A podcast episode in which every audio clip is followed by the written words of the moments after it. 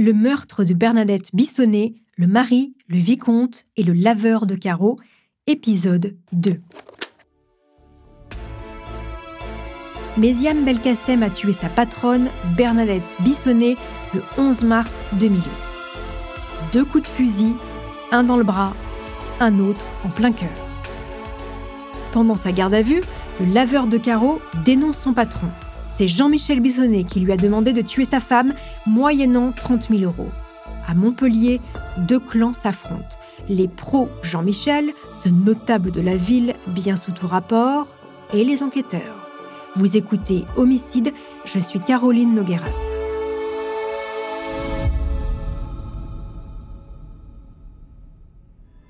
Maintenant qu'il s'est mis à table, l'homme à tout faire des Bissonnets ne s'arrête plus de parler.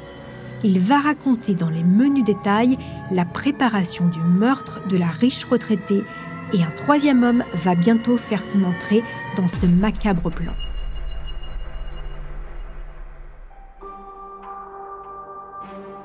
En garde à vue, Belkacem est catégorique.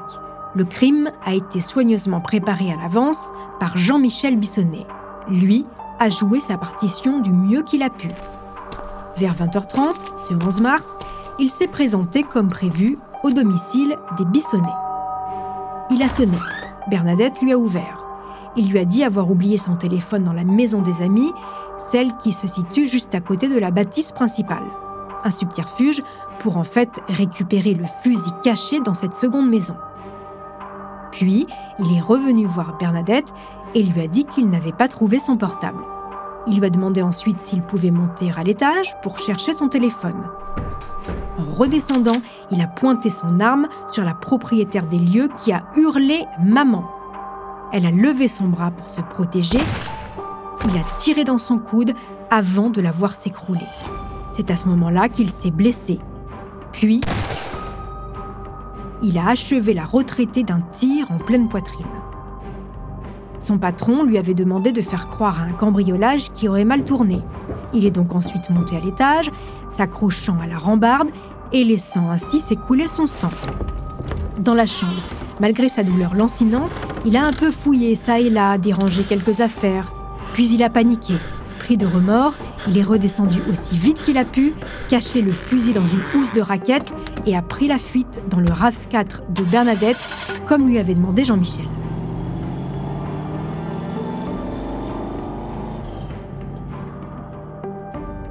Pour les gendarmes, cette version paraît plausible, sauf pour l'arme du crime qui reste introuvable.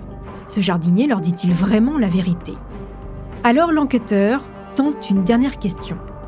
Quand vous êtes rentré dans la résidence, vous n'avez pas eu peur du chien? Non, Jean-Michel m'avait assuré qu'il le prendrait avec lui pour la soirée. Pour les gendarmes, la messe est dite. Tout a été orchestré, dans les moindres détails, par le mari de la victime. Le 21 mars 2008, Jean-Michel Bissonnet est interpellé par les gendarmes de la section de recherche de Montpellier dans sa belle villa de Castelnau-le-Lez. Dans la région, l'arrestation de ce notable est un coup de tonnerre. L'affaire devient celle de tous les Montpelliérains. Au café, sur le marché ou dans les dîners mondains, chacun y va de son commentaire. Dans l'entourage des Bissonnets, personne n'y croit à commencer par les deux garçons du couple âgés d'une vingtaine d'années. Leur père adorait leur mère. Jean-Michel, cet homme bien sous tout rapport. Comment aurait-il pu commanditer l'assassinat de Bernadette, une femme si charmante? Et puis, le couple avait l'air solide, riche, en bonne santé et apprécié de tous. Non, vraiment, on marche sur la tête. Jean-Michel, de son côté, n'a pas l'intention non plus de se laisser traîner dans la boue. Devant les enquêteurs, il est catégorique. S'il avait voulu se débarrasser de sa femme, il aurait pris un professionnel, un tueur à gages, pas ce jardinier illettré. Et puis pour quelle raison aurait-il fait tuer Bernadette? Chacun des deux hommes, Belkacem et Bissonnet, campe sur ses positions. Alors les enquêteurs décident d'organiser une confrontation. Sans sourciller, Méziam Belkacem réitère ses propos. Il a tué Bernadette à la demande de son patron, moyennant 30 000 euros. Sur sa chaise, Jean-Michel ne tient pas en place. C'est faux, hurle-t-il. À l'issue de cette confrontation, le laveur de carreaux est mis en examen pour assassinat et Jean-Michel pour complicité d'assassinat, puisqu'il est considéré comme le commanditaire de ce crime. Les deux hommes sont placés en détention provisoire.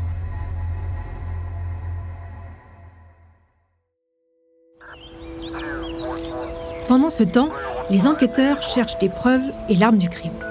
Lors de son premier interrogatoire, Jean-Michel a précisé que le jour du meurtre, il a reçu deux hommes chez lui, Belkacem et un ami de longue date, le vicomte Amaury d'Harcourt, 83 ans, avec qui il partage la passion de la chasse. Jean-Michel voue une grande admiration pour ce vicomte qu'il considère comme son père spirituel. À son tour, Amaury d'Harcourt est donc entendu par les enquêteurs. Le vieil homme confirme, il a bien vu Jean-Michel l'après-midi du 11 mars. Ensemble, ils ont fait du shopping. Amaury s'est acheté une veste polaire dans une boutique de sport, puis ils ont passé un moment chez Jean-Michel. Le vicomte précise que dans la soirée, il est repassé chez les Bissonnets car il avait oublié sa nouvelle polaire. Il a sonné, mais sans réponse, il a fait demi-tour. Les enquêteurs ont du mal à donner de la crédibilité à ce témoignage. La présence de cet homme au moment où le crime semble avoir été commis intrigue. Amaury Darcourt repart libre, mais il est mis sur écoute pendant plus de deux mois. Et il semble perturbé il échange sur le meurtre de Bernadette avec des amis et il reste vague dans ses réponses, comme s'il cachait quelque chose, jusqu'à ce coup de fil à sa fille et cette phrase qui sonne comme un aveu. Celui qui dit la vérité, c'est le jardinier. En mai 2008, les gendarmes débarquent au château de Saint-Osoche, dans Lyon, au domicile d'Amaury d'Harcourt et le placent en garde à vue. Bien sûr, vous vous demandez pour quelle raison un vicomte de 83 ans se trouve impliqué dans cette histoire de meurtre.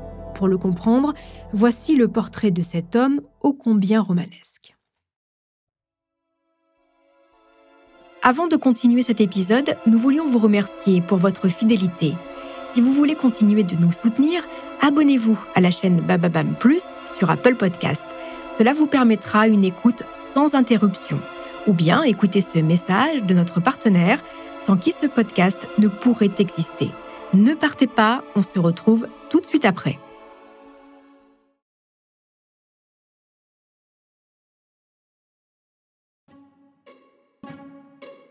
Héritier d'une des plus anciennes familles de France, le vicomte Amaury d'Harcourt descend des Vikings.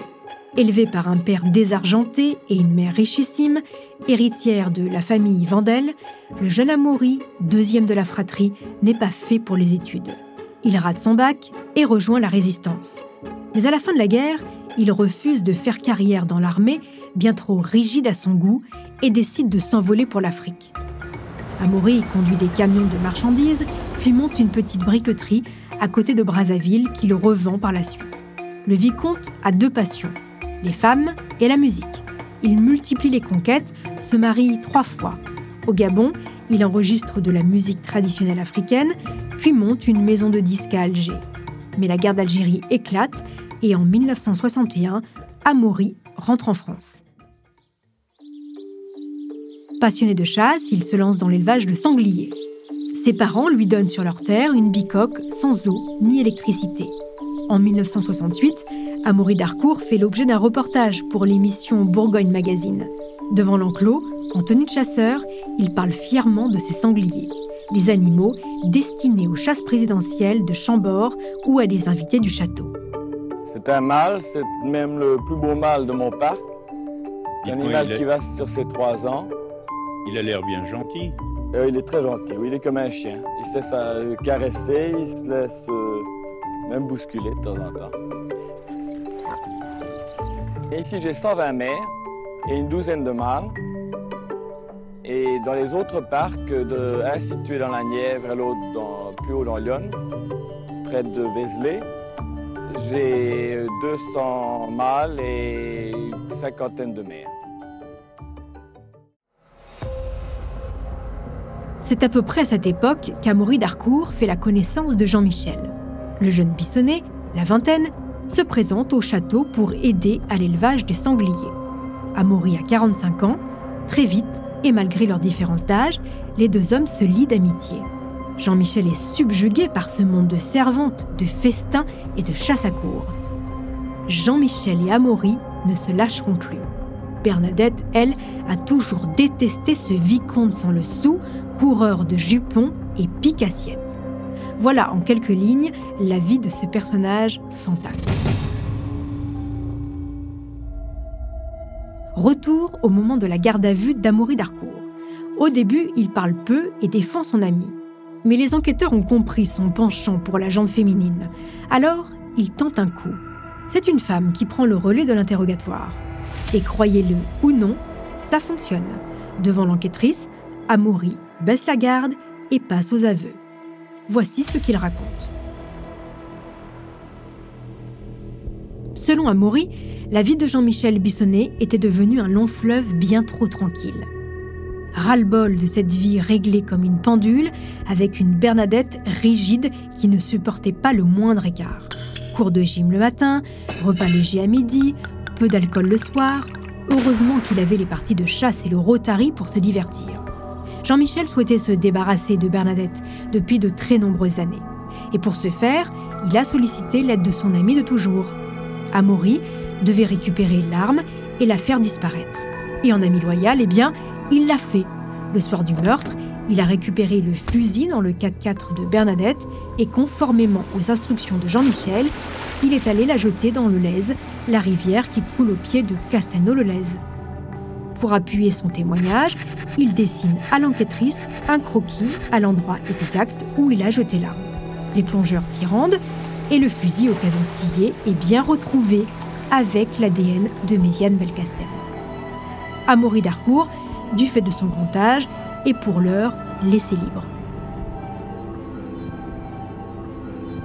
En juillet 2008, deux mois plus tard, il est à nouveau interrogé par une enquêtrice de personnalité directement au château de Saint-Eusoche. Manifestement ravi de recevoir la visite d'une enquêtrice, il est très bavard et raconte cette fois-ci avec force et détail cette journée macabre du 11 mars 2008. En fin de journée, les trois hommes se sont retrouvés pour une sorte de répétition générale dans le garage des Bissonnets. Amaury a expliqué à Méziane qu'il rencontrait pour la première fois comment utiliser le fusil.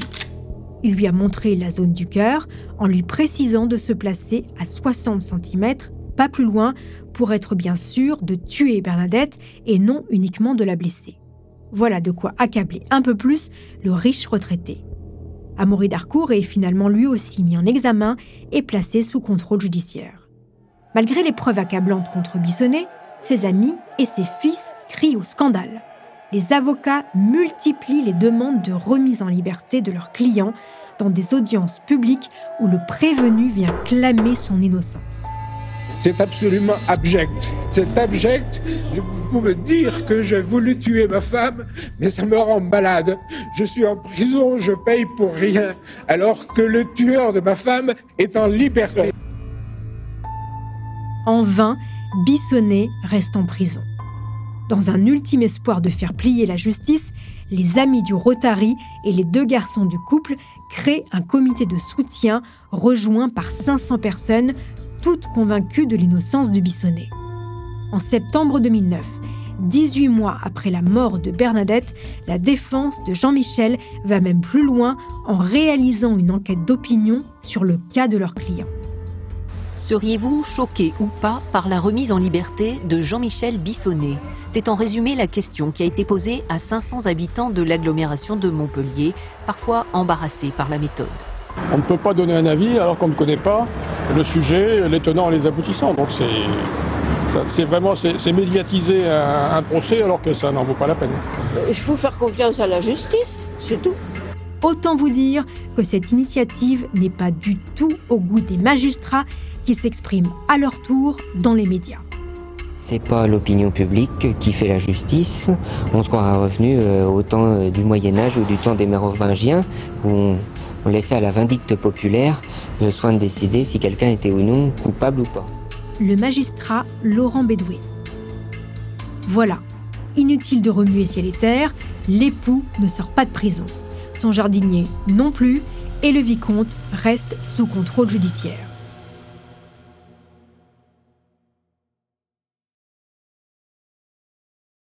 Le 27 septembre 2010, c'est l'effervescence des grands jours devant la cour d'assises de l'Hérault. On se presse comme au spectacle. La salle d'audience affiche complet. Les Montpelliérains ne veulent pas rater le procès de la décennie. Quatre semaines d'audience et 130 témoins pour percer le mystère de la mort de Bernadette Bissonnet. C'est ce que je vous raconterai dans le troisième épisode de cette affaire sur la mort de la riche pharmacienne à la retraite. En attendant, chers auditeurs, n'hésitez pas à nous laisser des étoiles ou des commentaires sur vos applis de podcast préférés. C'est toujours un plaisir de vous lire et de vous savoir plus nombreux à l'écoute d'homicide.